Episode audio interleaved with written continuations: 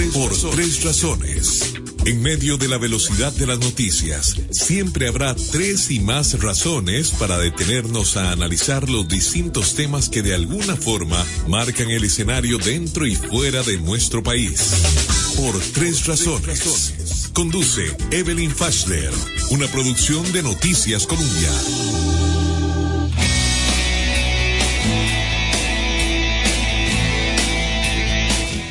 Saludos amigos y amigas, muy buenas tardes. Gracias por estar en este programa por tres razones de Noticias Colombia a través de 98.7 FM.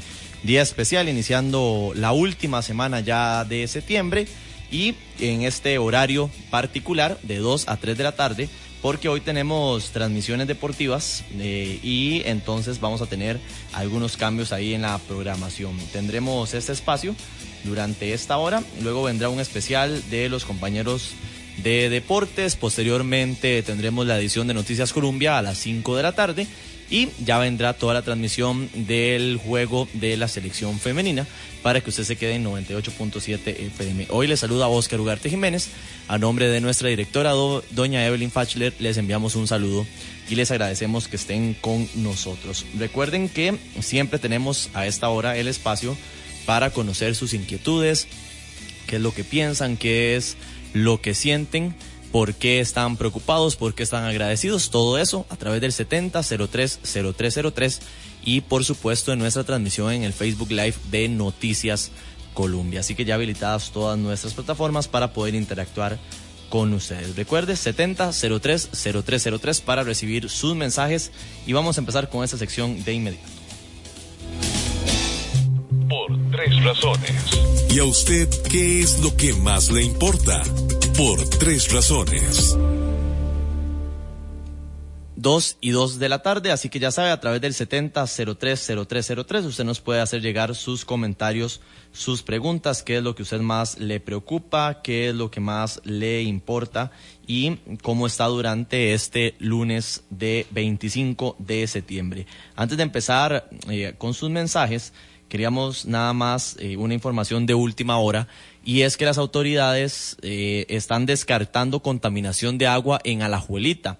Dicen, dice, y vamos a leer el comunicado que ha enviado el Ministerio de Salud, que es que ante la alerta sanitaria emitida por el Ministerio el pasado fin de semana, se informa que Acueductos Alcantarillados descartó contaminación del agua en el acueducto que abastece a las comunidades de la Juelita Centro, Tejarcillo y Concepción. Y ese resultado se confirmó luego de los análisis y muestreos realizados por el Laboratorio Nacional de Aguas durante el fin de semana. Ahora, según el informe del Ministerio de Salud, la alerta se dio por reporte de casos de diarrea en el sector de la Juelita, por lo que la IA, al momento de ser notificado, procedió a realizar muestreos, identificando presencia de algunos microorganismos. Luego de estos resultados, el laboratorio realizó nuevos análisis para descartar la presencia de patógenos en el agua. Para tranquilidad, dice el comunicado de la población, las pruebas realizadas el sábado y el domingo evidenciaron que el agua es apta para consumo humano y no tiene relación con los casos de diarrea. El estudio realizado durante el fin de semana consistió en análisis microbiológicos y fisioquímicos de las muestras recolectadas en los tanques, tuberías y hogares que reciben, que reciben agua del acueducto Puente Mulas.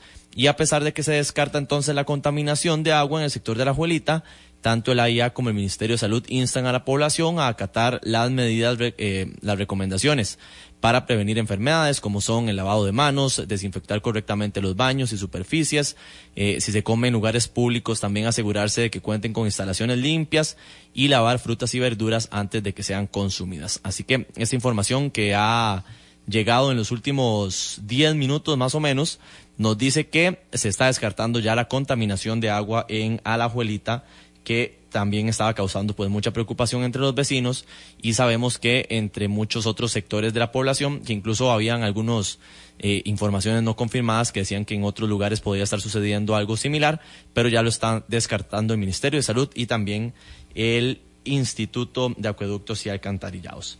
Vamos a leer sus mensajes entonces aquí a través del 70030303. Nos dice don Harry Salgado, a mí lo que más me preocupa es la inseguridad que vivimos actualmente en nuestro país. Es lamentable que esto se le haya ido de las manos a las autoridades porque muchas veces, por ser tan pesimistas, las leyes ya vivimos en un país sin ley. Es increíble y lamentable a lo que hemos llegado o lo que ha llegado a nuestro país. Buenas tardes, muchas gracias. Nos dice don Harry Salgado, número terminado en 2786. Una preocupación que tiene que ver también con el tema que vamos a tratar en los próximos minutos al respecto de la inseguridad que vive en nuestro país. Hoy nos compartían las autoridades, eh, lamentablemente, el tema de los homicidios. Nos decían que se ha llegado a 660 eh, casos, siendo la mayor presencia en San José, con 164 homicidios, en Limón hay 159, Punta Arenas llegó a 106, Alajuela 76, Guanacaste tiene 69, Cartago 50 y Heredia 36. Así que se ha roto un triste eh, récord en nuestro país. Sé que la criminalidad es preocupante para muchas personas, que estos números también nos llaman a la reflexión, tanto en las medidas eh, preventivas, ¿verdad? Que creo que es lo que a veces nos falla más que todo, aquello que nos ayude a prevenir y no tanto a reprimir. Pero eh, estos dos ámbitos están preocupando mucho a las personas. Gracias por su mensaje al amigo oyente entonces. Vamos a revisar más mensajes por acá. Número terminado en 6382. Dice, le preocupa, buenas tardes, me preocupa la falta de lluvia en el país. Este año ha llovido muy poco. Muchas gracias al amigo oyente.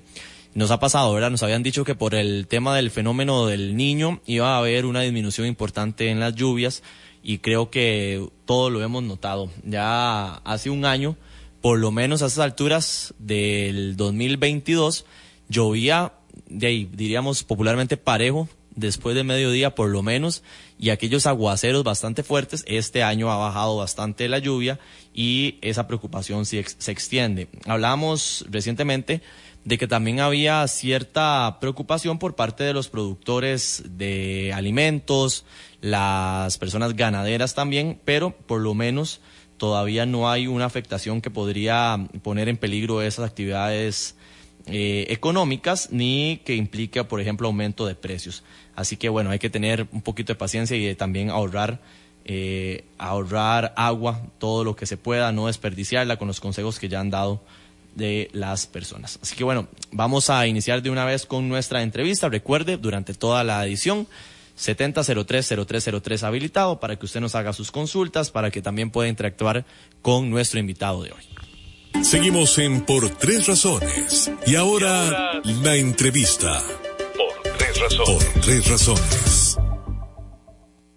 2 con 7, bueno, aquí nos dice el número terminado en 1955, hablando de la lluvia que en San Pedro de Montes, Montes de Oca está lloviendo muy fuerte.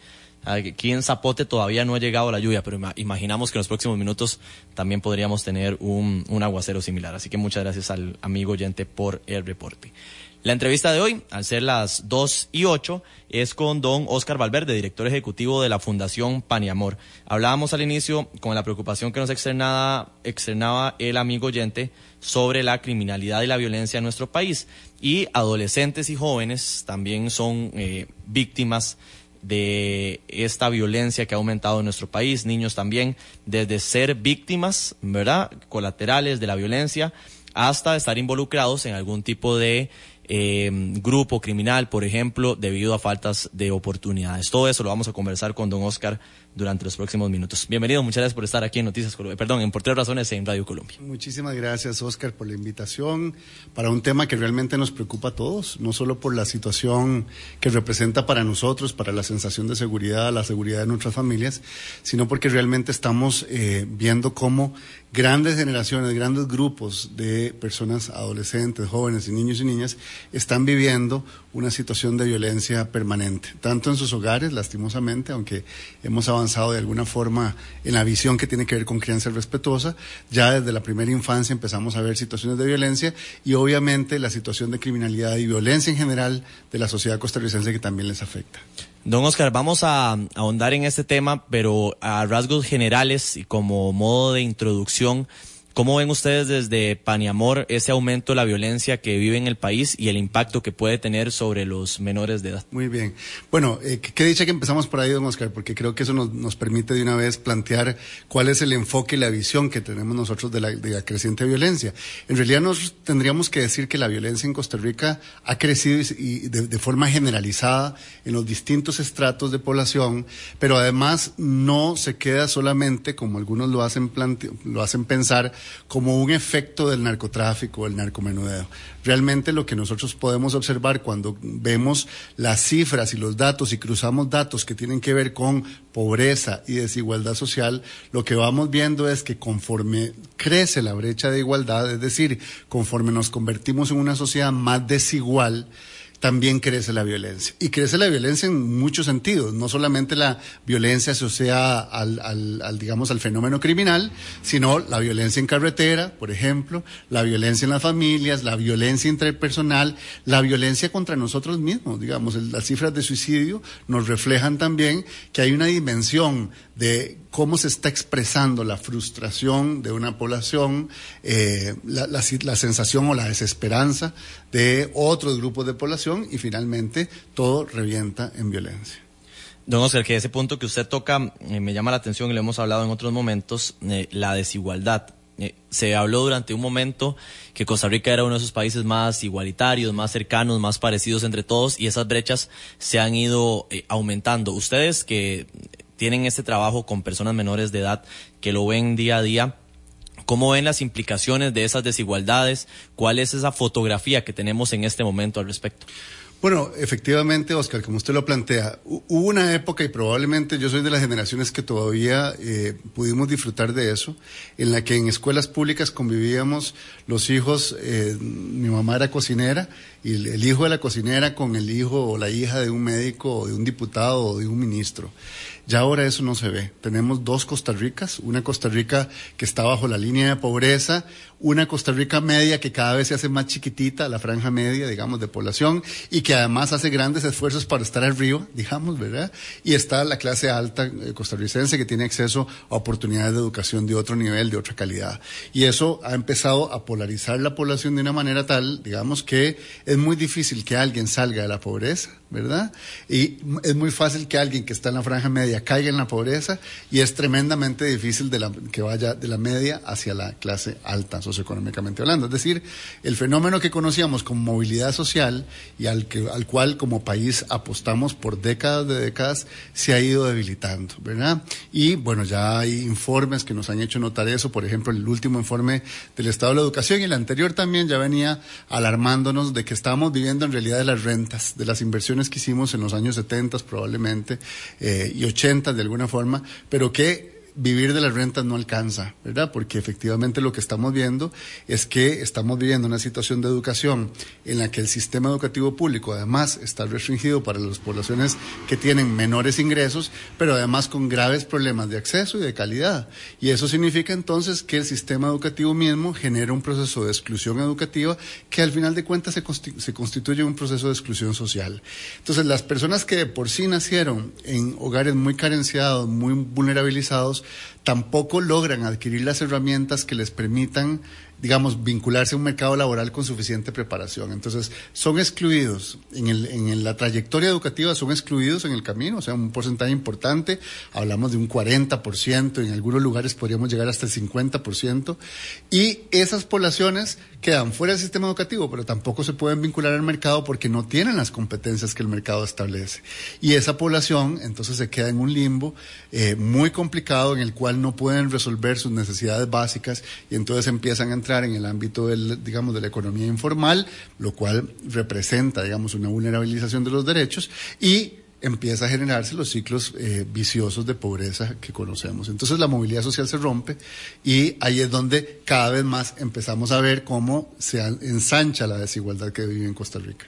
Don Oscar, ahora que usted mencionaba que mm, hemos estado viviendo de las rentas en algunos apartados que se ha dejado de hacer desde hace mucho tiempo inversiones importantes, por ejemplo, en educación, pensaría uno que para prevenir o evitar ese tipo de cifras que tenemos en nuestro país de crímenes, de homicidios, hubiera sido mejor la parte, como decíamos al inicio, preventiva, ¿verdad? No, no ya reactiva al respecto. ¿Ve usted que nos ha faltado eso desde las bases para los niños, para los adolescentes y jóvenes, esos espacios para poder prevenir que inicie en el mundo de la criminalidad? Sin duda. Eh, vamos a ver, cualquier, en cualquier sociedad del mundo eh, debe existir un, aparato represivo porque habrá un, grupo minoritario, esperaría uno de población, digamos, que se dedique al fenómeno criminal, a la economía criminal, a la delincuencia, y por tanto el aparato represor debe existir para precisamente aquellas personas que no lograron desarrollar habilidades prosociales y se convierten en antisociales,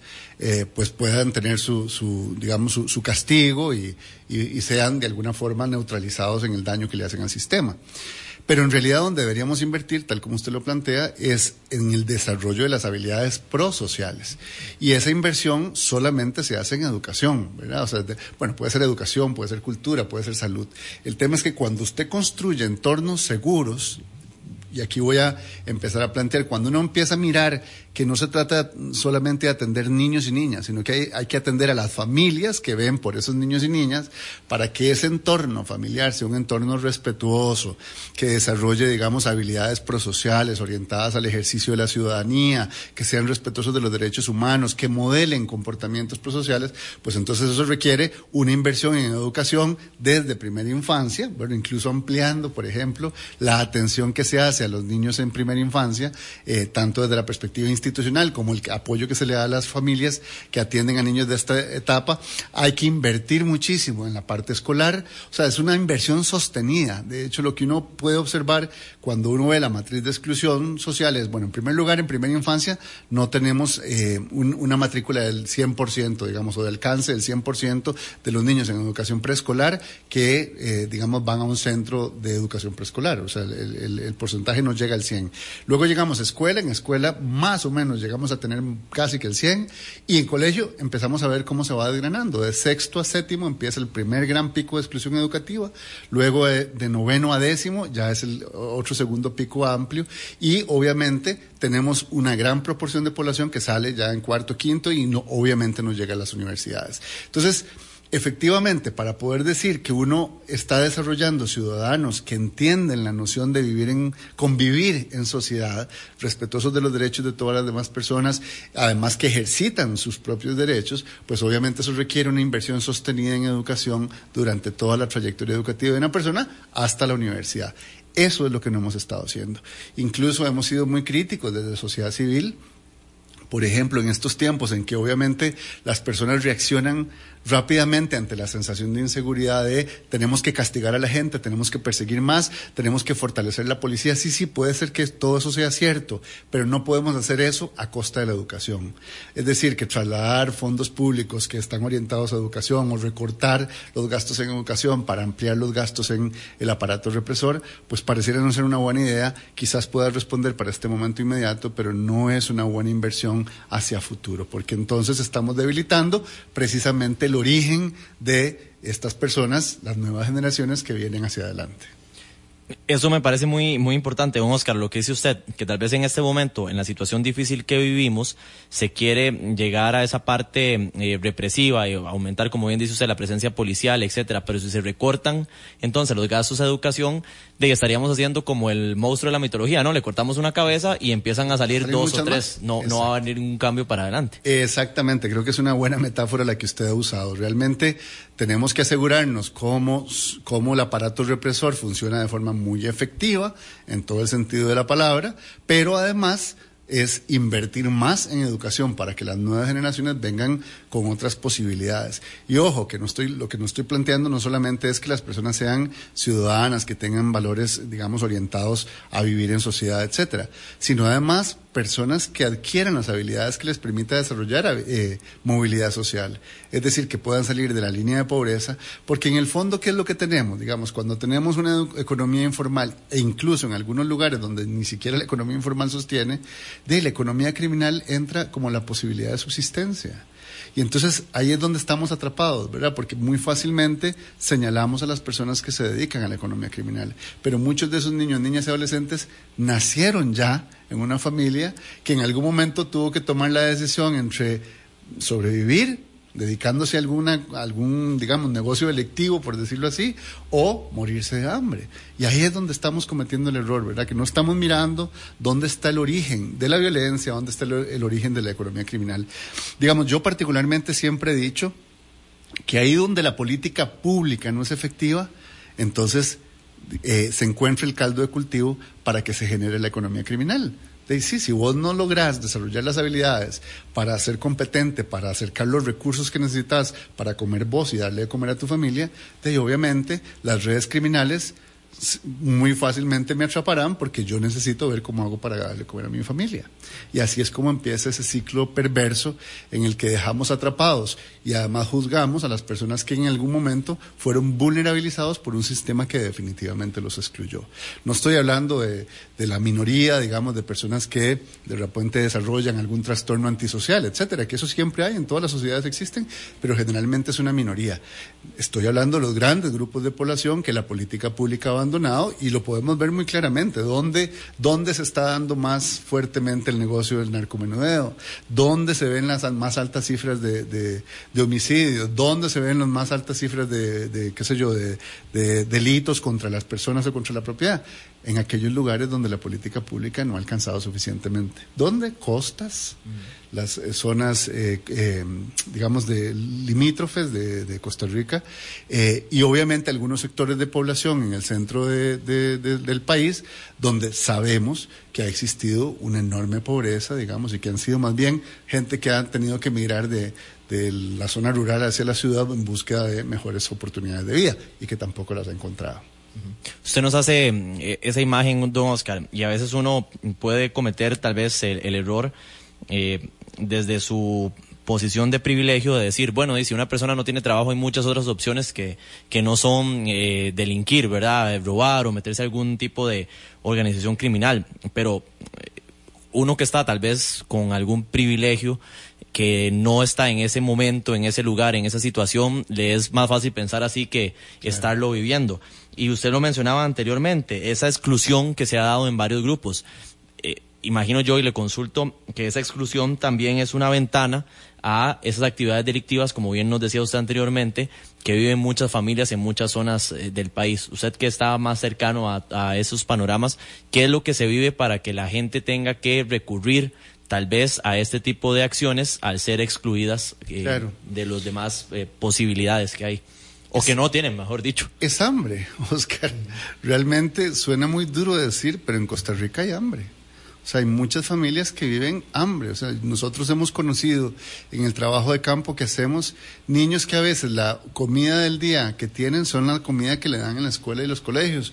Por eso fue tan importante, por ejemplo, que en tiempos de pandemia, aunque se tuvieran que cerrar los centros educativos, se siguiera repartiendo comida a esos niños y a esas familias. Porque muchas familias eso era lo que tenían para comer durante el día, ¿verdad? Este, hemos estado en lugares donde de repente hacíamos una feria de salud, por ejemplo, eh, y se repartía una sopita, digamos, a toda la gente que iba con carne. Eh, y eso probablemente, ese pedacito de carne que les dimos en esa feria de salud era la carne que habían comido en un mes. ¿verdad? O sea, realmente quienes vivimos en otras condiciones, de verdad, como usted lo dice, Oscar, desde el privilegio, y, no estoy diciendo que somos privilegiados ni que somos clase alta, altísima, no, no, no, no, no somos de la, de la élite de Costa Rica, no, pero hemos tenido el privilegio, hemos tenido el privilegio de estudiar, yo soy fruto de la educación pública y para mí eso es un privilegio y por eso defiendo la educación pública, ¿verdad? Porque ha permitido movilizarnos y llegar a lugares donde tenemos un salario digno, un empleo digno, con condiciones dignas que me respetan los derechos y que me dan la posibilidad de tener los ingresos que necesito para tener una calidad de vida adecuada. Pero hay muchas personas que no logran ni siquiera eso. O sea, ni siquiera logran terminar su escuela, no, logran terminar su colegio, mucho menos pensar en ir a la universidad. Y sí, desde el privilegio uno podría juzgar muy fácilmente, bueno, pero uno puede hacer muchas cosas. hay gente que lo intenta, hay gente que pide trabajo. Es más, ¿Qué han dicho los analistas últimamente cuando se dice que, bajó el, desempleo? Y hay muchos analistas que han dicho, no, no bajó el desempleo. Lo que sucedió es que hay un montón de gente que estaba buscando empleo que ya se cansó de, buscarlo y que por tanto eh, sale de la cifra de gente en búsqueda de empleo y por tanto sale de la cifra del desempleo. ¿Y por qué se cansan de buscar empleo? porque no hay. Porque además no tienen las competencias para, para vincularse al empleo, ¿verdad? O son absolutamente explotados, que esa es la otra cosa que nadie se pregunta, ¿verdad? O sea, ¿cuánta gente está viviendo, sí, trabajando, pero trabajando, partiéndose el lomo, matándose, ganando un salario que con costo le alcanza para medio sobrevivir o hacer que medio sobrevivan sus hijos. Entonces realmente son condiciones muy duras, muy difíciles que se viven y de repente aparece efectivamente la propuesta de ayúdeme a trasegar esto, a llevar esto a algún lugar, le ofrecen más dinero, de llega un momento en que las personas muy cansadas y agotadas de ver cómo subsisten van a decir que sí, ¿verdad? Eh, y eso es muy, muy duro y muy difícil, ¿verdad? Entonces, hay, y esto lo han estudiado en otras latitudes, incluso hay, jóvenes que su día a día es lidiar con la muerte, o sea, saben que de eso es lo, que les queda, que algún día van a morir, y entonces de repente dedicarse a algo que puede significar la muerte inminente, ¿verdad? Como el sicariato, este tipo de cosas, de es como simplemente una extensión de lo que han vivido toda su vida. Están entre la vida y la muerte.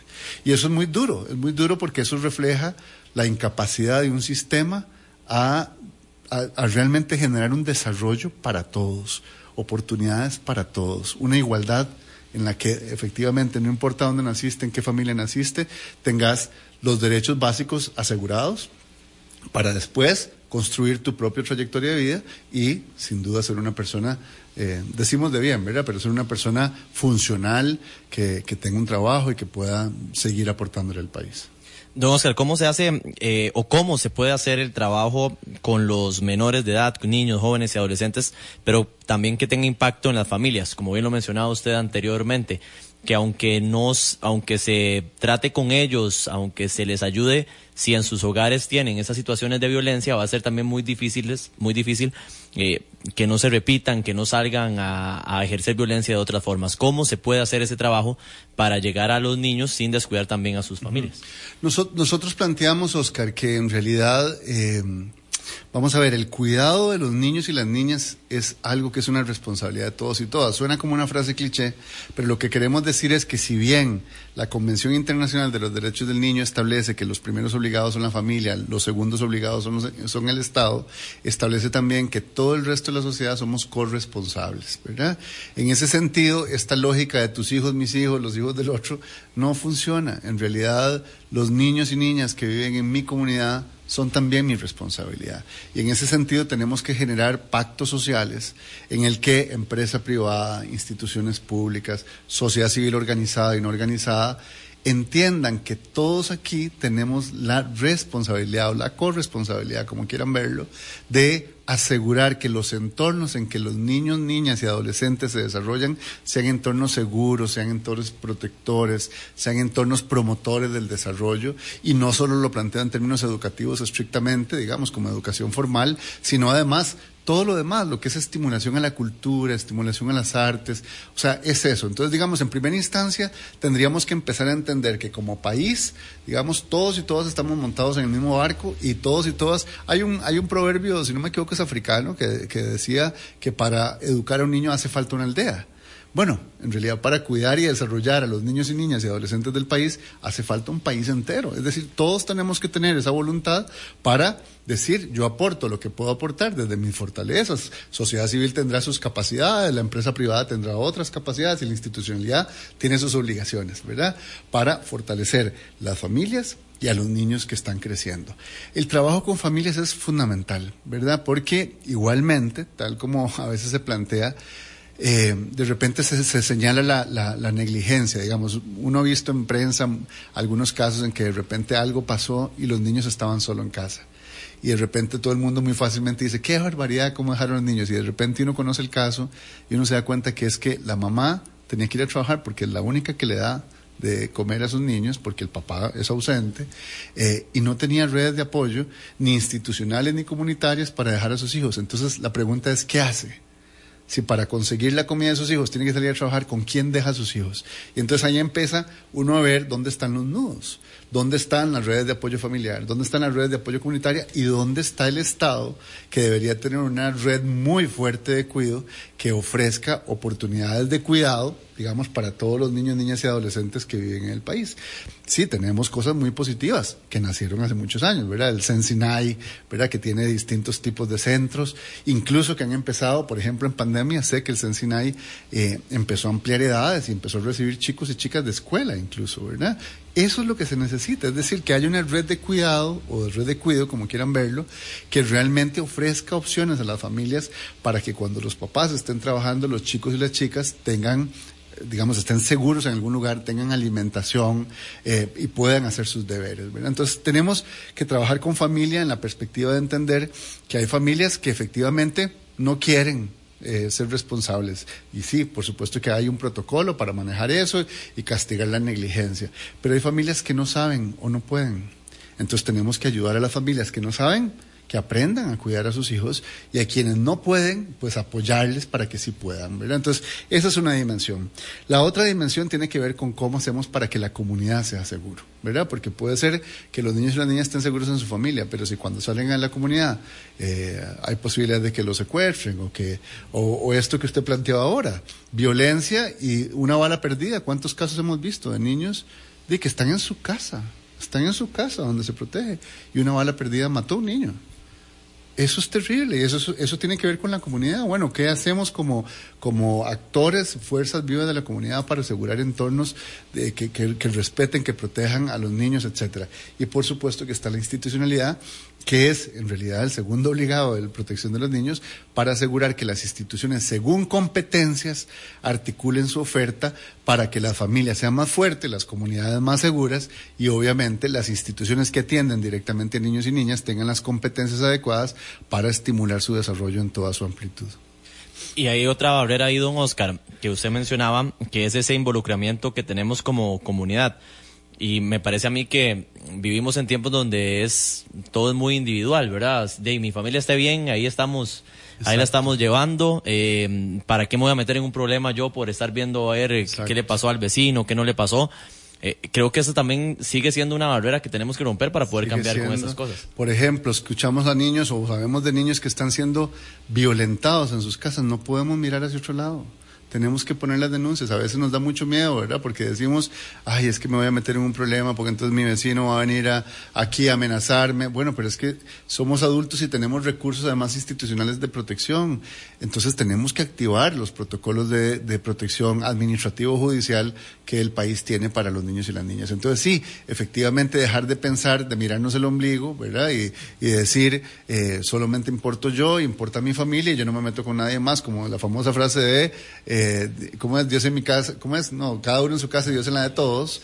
Bueno, es que no es solo Dios, todos deberíamos de, por lo menos en temas de derechos y en temas de violencia, particularmente cuando hay violencia, todos deberíamos estar atentos, digamos, ni ningún niño, niña, adolescente, y tendríamos que decir mujer, ni ninguna persona debería estar sufriendo violencia. Y si nosotros lo sabemos y no decimos, somos parte de ese delito, somos parte de, de, esa situación, ¿me explico? Entonces, igualmente con otras cosas, ¿verdad? O sea, eh, puede ser violencia intrafamiliar, pero también puede ser efectivamente niños y niñas que pueden estar siendo explotados laboralmente, ¿verdad? O explotados sexualmente o abusados sexualmente.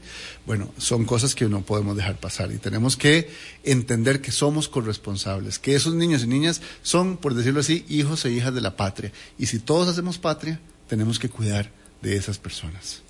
Don Oscar, ¿qué tan factible o qué tan común se vuelve que un niño, un menor de edad que sufre violencia intrafamiliar, como lo mencionaba usted, vaya a ejercer esa violencia en otros ámbitos de su vida? Bueno, los estudios no son concluyentes. Lo que, lo que demuestra es que, por ejemplo, personas, en primer lugar, decir que la violencia es un efecto traumático serio, digamos, ¿verdad? Es, un, es lo que se conoce como un evento aversivo para el desarrollo que incluso modifica la forma en cómo funciona el cerebro. Ahora, pueden haber varios caminos, ¿verdad? Pero un camino podría ser efectivamente a convertirse en un víctima, un, un, digamos, un perpetrador, ¿verdad? Que efectivamente repite y canaliza todo su, su, su, trauma, digamos, de violencia, todo su enojo hacia otras personas a las que violenta, y eso a veces se da muchísimo en violencia entre pares, y uno lo que descubre que hay detrás es que hay, son niños y niñas que son violentados profundamente en sus hogares y lo que hacen es como derivar eh, lo que no pueden devolverle a, sus, a las figuras que los violentan, lo devuelven hacia otros más débiles, eso puede pasar y puede constituirse perfectamente en un trastorno, digamos, antisocial de un niño o una niña que generalmente son hombres, eso es muy importante decirlo, por lo menos así lo demuestra la estadística, que se convierta en alguien que se constituye un ofensor o un maltratador de otras personas, ¿no? Pero también puede ser alguien que se victimiza, es decir, asume el lugar de ser víctima siempre en muchas relaciones y entonces más bien se involucra en relaciones que permanentemente, en las que permanentemente es la persona que se victimiza, es decir, que se coloca en el lugar de víctima y que encuentra personas que la vuelven a victimizar o la vuelven a abusar o a abusar de muchas formas, ¿no? Entonces, no podría decirse que todos los niños que crecen en un ambiente, digamos, de violencia van a ser violentos. Eso no es cierto, porque algunos más bien tienden a ser muy pasivos, con poca confianza en sí mismos, ¿verdad? Eh, con mucha desesperanza, y eso hace más bien que se sienten como inmerecedores de afecto y se vinculan en relaciones que no son saludables para ellos. Y existen otros que podría ser que perfectamente desarrollen patrones violentos igual que los de su ofensor o maltratador si hay un, menor de edad, don Oscar, que vive este tipo de situación eh, intrafamiliar y hablando de esto, que tal vez en las comunidades es más complicado que se dé ese acercamiento por parte de, vecinos, eh, ¿es posible que sacarlo de ese ciclo de violencia para que rompa eh, esa repetición desde las instituciones formales? Por ejemplo, bueno, ustedes con el trabajo que hacen, las escuelas, los colegios, ¿hay forma de que a pesar de que está inmerso en ese mundo, pueda ser digamos entre comillas, aislado de seguir repitiendo esos ciclos. Afortunadamente, las ciencias sociales nos han demostrado que existen las personas, así se llama el concepto, resilientes, ¿verdad? Es decir, son personas que logran, digamos, eh, no solamente resistir la adversidad, sino además eh, casi que convertirla en un, en, un, en un elemento que les da fuerza para seguir adelante e incluso superar todo su entorno, digamos, eso es así. Eh, obviamente son procesos difíciles de acompañamiento, dependiendo de cuánta exposición, cuánta profundidad, qué tipo de maltrato, digamos, no es lo mismo de alguien efectivamente que, que, vivió humillación o que vivió un maltrato físico sin que necesariamente llegara a un abuso físico terrible, no es lo mismo a un abuso sexual que tiende a ser mucho más traumatizante, pero en todo caso lo que sí es cierto es que procesos de acompañamiento, de apoyo, muchas veces requieren psicoterapia, ¿verdad? Con personas, digamos, e instituciones que son empáticos, que además les dan soporte y les, y les ofrecen un apoyo y oportunidades, puede, cualquier persona puede, eh, digamos, no solamente sobrevivir al maltrato, sino además convertir eso como una, una posibilidad para salir adelante y saltar hacia adelante. Digamos, es un concepto que se utiliza en resiliencia, que se llama el rebound, que es no solamente resistir, ¿verdad? La, cosa adversa, sino más bien dar un paso adelante, brincar hacia adelante, hacia el progreso. Eso es perfectamente posible y precisamente eso es lo que se hace el trabajo con víctimas, ¿verdad? O sea, es decir, es generar todo un entorno de apoyo, de acompañamiento, de, de psicoterapia para que puedan superar la situación que vivieron. Y usted lo ha mencionado, pero ¿qué tanto acceso hay para estos menores, para este tipo de, trabajos? Porque usted nos decía, ahora la necesidad también de otras eh, partes, otras entidades, otros grupos para apoyar en esto. Y es tan necesario que uno se pregunta, bueno, ¿qué, tanta disponibilidad o acceso tendrán ellos para poder eh, cambiar todo esto? Bueno, yo no tengo datos, Oscar, pero sí le puedo decir que tenemos recursos limitados. O sea, la institucionalidad costarricense con los recursos que tiene hace algunos esfuerzos, pero yo diría que no son suficientes. Por ejemplo, todo el tema de salud mental en la caja es un tema bastante débil y eso está documentado incluso a nivel internacional que usualmente se le llama así la cenicienta de la salud porque la salud mental en todos los sistemas de salud alrededor del mundo tiende a tener menos del 2% del presupuesto que se invierte en salud en cualquier país. Probablemente en Costa Rica ande por ahí o por debajo. Eso significa que tenemos pocos recursos, digamos, invertidos eh, del PIB, por ejemplo, en digamos, en especialistas en salud mental. Por tanto, muchos de estos niños y niñas, incluso yo soy psicólogo y me, dedico me he dedicado a la clínica también, uno recibe mucha gente que de repente llegó a la clínica con un adolescente, eh, con un intento de suicidio y le da una cita para dentro de seis meses, digamos dentro de seis meses ya es demasiado tarde, ¿verdad? Y no, es, y no le dan la cita dentro de seis meses porque les dio la gana, es porque el servicio de psicología en cualquier lugar del país está en lo que llaman pletórico, es decir, ya no le cabe una agenda más, un espacio más, un, paciente más. Entonces realmente ahí es donde empezamos a darnos cuenta que hay pocos servicios, digamos, hay pocos servicios además ajustados a las necesidades de niños, niñas y adolescentes. El Patronato Nacional de la Infancia, digamos, que muchísimas, muchísimas veces la gente lo señala como si fuera el causante o el, o, el único problema que tenemos en la institucionalidad costarricense. En realidad, por supuesto que el, PANI tiene que fortalecerse, pero no depende todo del PANI. O sea, hay, hay un montón de oferta institucional que eh, no, no está articulada suficientemente o está debilitada. Y el mismo PANI no siempre tiene todos los recursos para actuar. Tiene recursos para hacer investigación administrativa, tiene los albergues, hace, hace convenios con ONG, digamos, que trabajan en cuidado alternativo, pero no necesariamente tienen todos los recursos para atender lo que los niños, niñas y adolescentes de Costa Rica requerirían. Entonces, efectivamente, yo me atrevería a decir que Costa Rica, digamos, está debiéndoles a los niños y las niñas y adolescentes del país, porque no les estamos dando, digamos, los servicios que requieren oportunamente y de calidad como sus necesidades lo ameritan. Don Oscar, también se había hablado durante mucho tiempo, se ha mencionado que cuando están estos jóvenes menores de edad, niños, niñas, adolescentes, eh, con esas situaciones, con esa falta de afecto, de cercanía, hay grupos criminales que se aprovechan de esto y permiten darles, valga la redundancia, ese sentido de pertenencia a un grupo, ese reconocimiento de, de algún valor que tienen y que eso los atrae también a estas redes. ¿Esto es así? Sí. Efectivamente, digamos, uno lo que puede observar, digamos, incluso en las estructuras criminales, es que hay ciertos valores que de repente podría ser que no vivieran en su familia. Voy a poner un ejemplo, digamos, el valor de el que se mete con, con alguien de mi familia se mete conmigo. ¿verdad? Es decir, el, ese valor de la lealtad y la protección, eso lo tienen las estructuras criminales, ¿verdad? Y muchos niños y niñas, y no estoy hablando solo de Costa Rica, en realidad hay muchas investigaciones en América Latina también, que los niños y las niñas pertenecen a estos grupos criminales y encuentran ahí cosas que a veces ni en su misma familia ni en su misma comunidad encontraron, que es la protección es el sentir la pertenencia, como, como usted bien lo dice, pero además sentirse protegidos por alguien, ¿verdad? Eh, generalmente han sido chicos y chicas que han sentido en su total desprotección. ¿Por qué las redes criminales buscan, por ejemplo, niños, niñas abandonados? ¿Por qué buscan niños y niñas, digamos, que viven en las calles? Bueno, porque esos niños y niñas efectivamente son los que viven más fuertemente esta sensación de abandono y de no pertenencia, ¿verdad? De rechazo absoluto por la sociedad incluso, no, no, solamente por la familia, la familia es el origen, pero a veces es la misma sociedad, la misma gente que mira al niño y la niña que está durmiendo en una calle y no hace por ningún lado a decir qué está pasando, es una persona menor de edad, ¿verdad? Ya por dicha en Costa Rica casi no se ve, pero yo me acuerdo cuando yo estudiaba en la universidad, estoy hablando de los años finales de los 80, 90, inicios de los 90, que había muchos niños y niñas vendiendo en la calle, flores, confites, etcétera. Y uno lo mucho lo que hacía era probablemente decir no, gracias, o a veces le decía, vení, comete algo y te invito. Pero la pregunta es, un toquecito, ¿qué está pasando que el sistema no es capaz de darle a esa familia o a ese niño el, el, apoyo que requiere para que salga a la calle, porque la calle no es el lugar para los niños.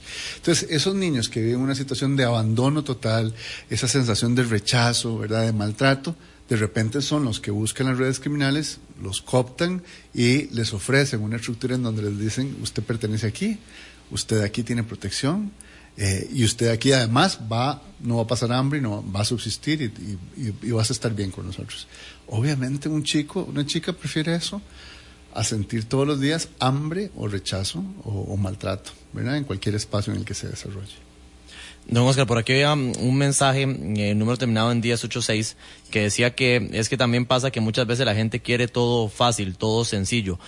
Y, y, y se ha hablado mucho de eso, ¿verdad? Que hay gente, dicen algunos comentarios, que prefiere delinquir a trabajar, que es más fácil ganarse eh, el dinero de esta forma. En el caso de los menores de edad, podemos eh, tomar esto como cierto para ellos también o siempre va a tener ese eh, ese eh, contexto ese eso atrás de que hay una familia ausente y que también tiene dificultades. Vamos a ver, yo, yo, no podría decir que no hay personas en general que, que, tengan esa visión de facilismo, digamos, eso lo vamos a encontrar y en todos los estratos, ¿verdad? Porque a veces lo que hacemos es criminalizar la pobreza y entonces decimos que los pobres son los que eh, quieren todo fácil. De repente gente con dinero también quiere todo fácil y por eso son, hay corrupción, y, ¿verdad? Porque quiere todo fácil, no quiere esforzarse.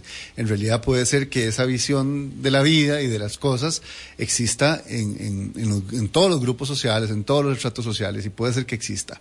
Sin embargo, desde mi experiencia, eh, eh, digamos, generalizar eso como para que todas las personas que se dedican, o sea, o en algún momento tomaron la decisión de dedicarse a la economía criminal, decir que esa fue la razón, que la razón es porque quieren verla más fácil, cuando en realidad de repente lucharon, lucharon y lucharon y lucharon y lucharon y siempre se reventaron contra un sistema que, digamos, nunca les ofreció las oportunidades que, necesitaban. Es que se trata de oportunidades, no se trata de darles de comer solamente, ¿verdad? En algunos casos también, ¿verdad? Porque hay chicos y chicas que nacen en una situación en las que de, de repente no tienen ni siquiera la leche. Bueno, recordemos que los seres humanos somos la especie animal más vulnerable de todas las especies de animales. O sea, los animales, muchos, muchas especies nacen y a las horas ya pueden pararse en sus cuatro patas y buscar alimento. Un bebé humano necesita años para autónomamente levantarse. Bueno, puede ser un año, digamos. Pero ni siquiera con un año podríamos decir que puede buscar la comida, por ejemplo. Entonces somos realmente una especie animal tremendamente vulnerable y frágil. Si no hay un otro que se hace cargo de nosotros al inicio, no vamos a sobrevivir. A un niño se le abandona y se va a morir. Punto. Entonces, vean que incluso eso. Pero efectivamente, yo lo que he podido observar es que hay grupos que lo que piden es, están sedientos de oportunidad. Nosotros trabajamos con poblaciones vulnerables, trabajamos con adolescentes, digamos, en, en Punta Arenas y en Limón. Son chicos y chicas que están buscando oportunidades, pero no tienen oportunidades en su comunidad no tienen oportunidades. Eh, han sido excluidos del sistema educativo, ¿verdad? Que por más que repitan y repitan, de no van, o la misma familia les dice, no, ya no, no te puedo mandar al colegio porque no tengo plata y punto, va para afuera. Y quedan en el limbo porque no se vinculan al mercado laboral porque no tienen las competencias. Entonces, estos chicos, de ahí, están. ¿verdad? Y nadie hace algo con ellos. Y no hay un entorno de apoyo que les ofrezca oportunidades para que salgan adelante. Nosotros tenemos la experiencia de que cuando a estos chicos se les da la oportunidad, se les da la formación, hay muchísimos chicos que se conectan y quieren salir adelante. Entonces, digamos, no podemos generalizar, puede ser que haya alguna gente que quiera la cosa fácil, pero realmente no es nuestra experiencia. En nuestra experiencia hay muchísimos jóvenes que están sedientos de oportunidades, no de la plata fácil. Don Oscar, ahora que hablamos de mm, las cifras tan altas de homicidios que tienen en el país y hablando desde el punto de vista de los menores de edad, que ellos también son víctimas tanto directas como indirectas, ¿verdad?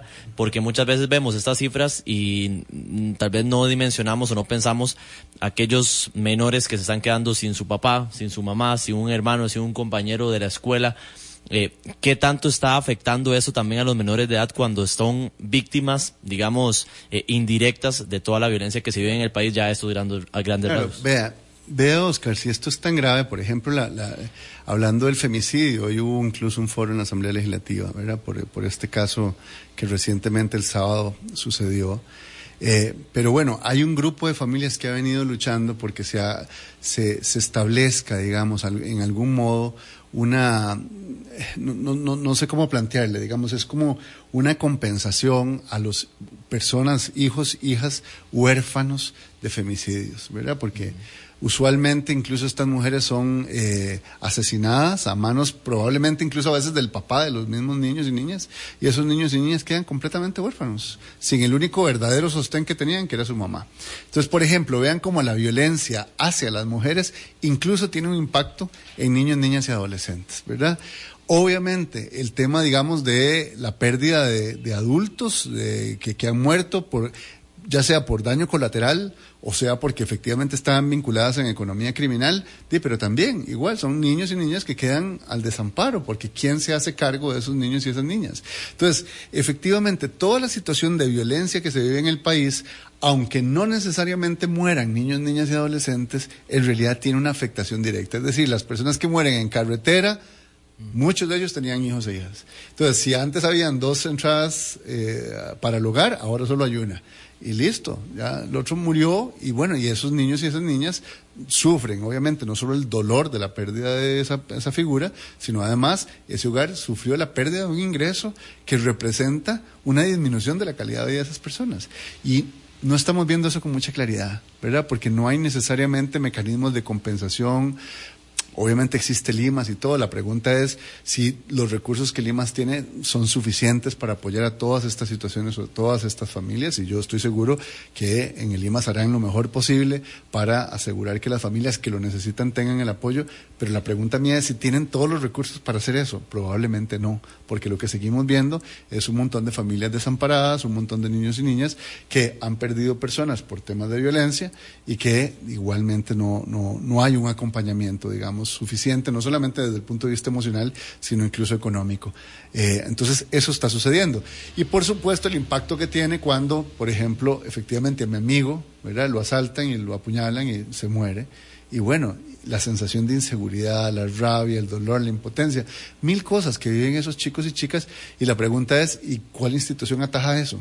¿Verdad? O sea, ese enojo, esa, eh, digamos, la violencia que hay en los centros educativos, ¿verdad? Que efectivamente en los centros educativos hay bullying, hay etcétera, ¿verdad? Que no se trata solamente de trabajar la autoestima con la gente que vive el bullying, no se trata de eso, se trata de efectivamente de asegurar entornos que no toleren la violencia en los centros educativos y que construyan otro tipo de valores. Y eso tiene que pasar también por las familias, obviamente.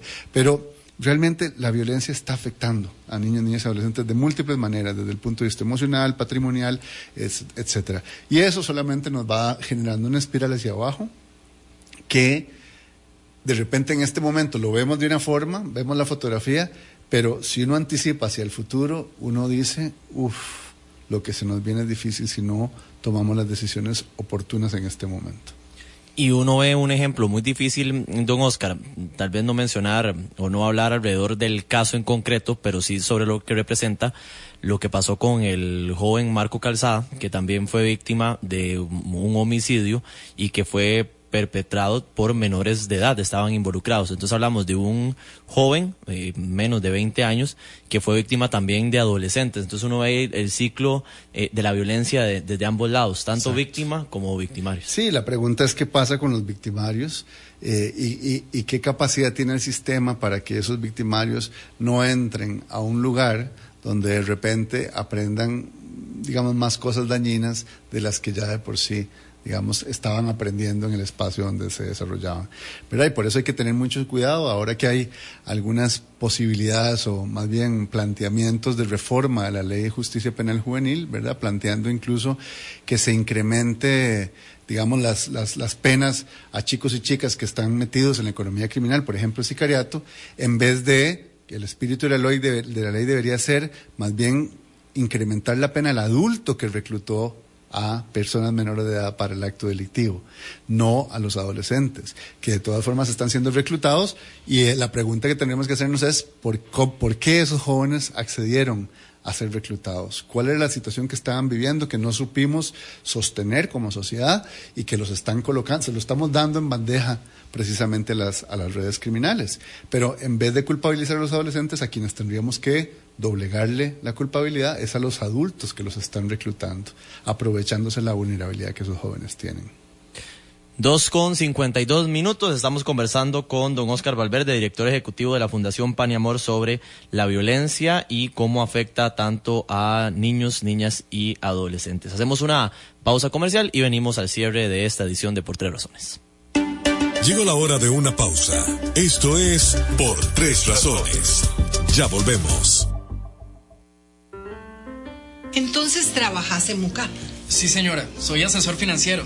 Ah, y MUCAP es un banco, ¿verdad? No, no somos un banco.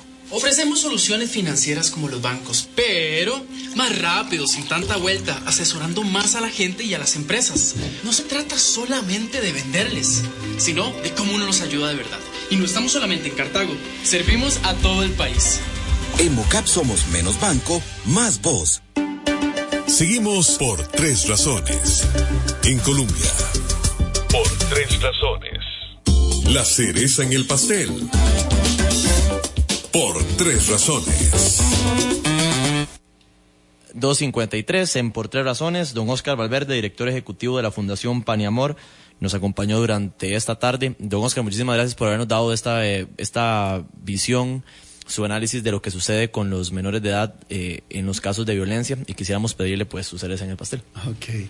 Bueno, vamos a ver, mi cereza en el pastel eh, plantearía primero que niños, niñas y adolescentes son responsabilidad de todas las personas, que lo que hacemos con los niños y adolescentes del día de hoy eh, no solamente debería responder a, la clara comprensión de que ellos son sujetos y sujetas de derecho, pero también a la clara comprensión de que lo que hagamos o dejemos de hacer con los niños, niñas y adolescentes de hoy, lo estamos haciendo con el futuro de nuestra patria. Lo que invirtamos ahora se va a revertir, obviamente, no solamente en el desarrollo de estas personas eh, menores de edad, sino también en el desarrollo del país. Por tanto, si trabajamos en familias, fortaleciendo familias para que sean entornos seguros, protectores y promotores del desarrollo, si la comunidad se articula, de todos los actores sociales y las fuerzas vivas de la comunidad para asegurar eso también, y la institucionalidad invierte estratégicamente en salud, educación, recreación y todo lo que tiene que ver con garantía de derechos, probablemente tengamos un futuro prometedor de esos niños, niñas y adolescentes y de la patria. Si no lo hacemos así, pues obviamente vamos a pagar las consecuencias, ellos y nosotros. Don Oscar, muchísimas gracias por haber estado con nosotros. Gracias a ustedes por la invitación. Gracias a don Oscar Valverde, director ejecutivo de la Fundación Pan y Amor, nos daba ese vistazo hacia cómo la violencia afecta también a los menores de edad, que por cierto se está organizando eh, un congreso para hablar sobre este y muchos otros temas alrededor de los adolescentes y jóvenes que es organizado por eh, la Asociación Pro Desarrollo Sostenible de la Adolescencia, por la Clínica Adolescentes del Hospital Nacional de Niños, que es un congreso, eh, tanto congreso, primer Congreso Internacional de Adolescencia y Juventud y tercer Congreso Integrado de la Alianza Intersectorial de la Adolescencia y Juventud 2023. Esto, ya que estamos hablando de temas alrededor de esta población, será el 6, 7 y 8 de noviembre y si alguno tiene pues interés, puede visitar las páginas adolescencia y juventud cr.com, adolescencia y juventud cr.com o al correo c.adolescencia y juventud arroba gmail.com c.adolescencia y juventud arroba gmail.com 6, 7 y 8 de noviembre para que puedan profundizar sobre este y muchos temas más alrededor de esta importante población. 2.55, llegamos así al final de Por Tres Razones. Les recordamos nuestra tercera edición hoy a partir de las 5 de la tarde y ya viene toda la información deportiva. Que tengan todos muy buenas tardes.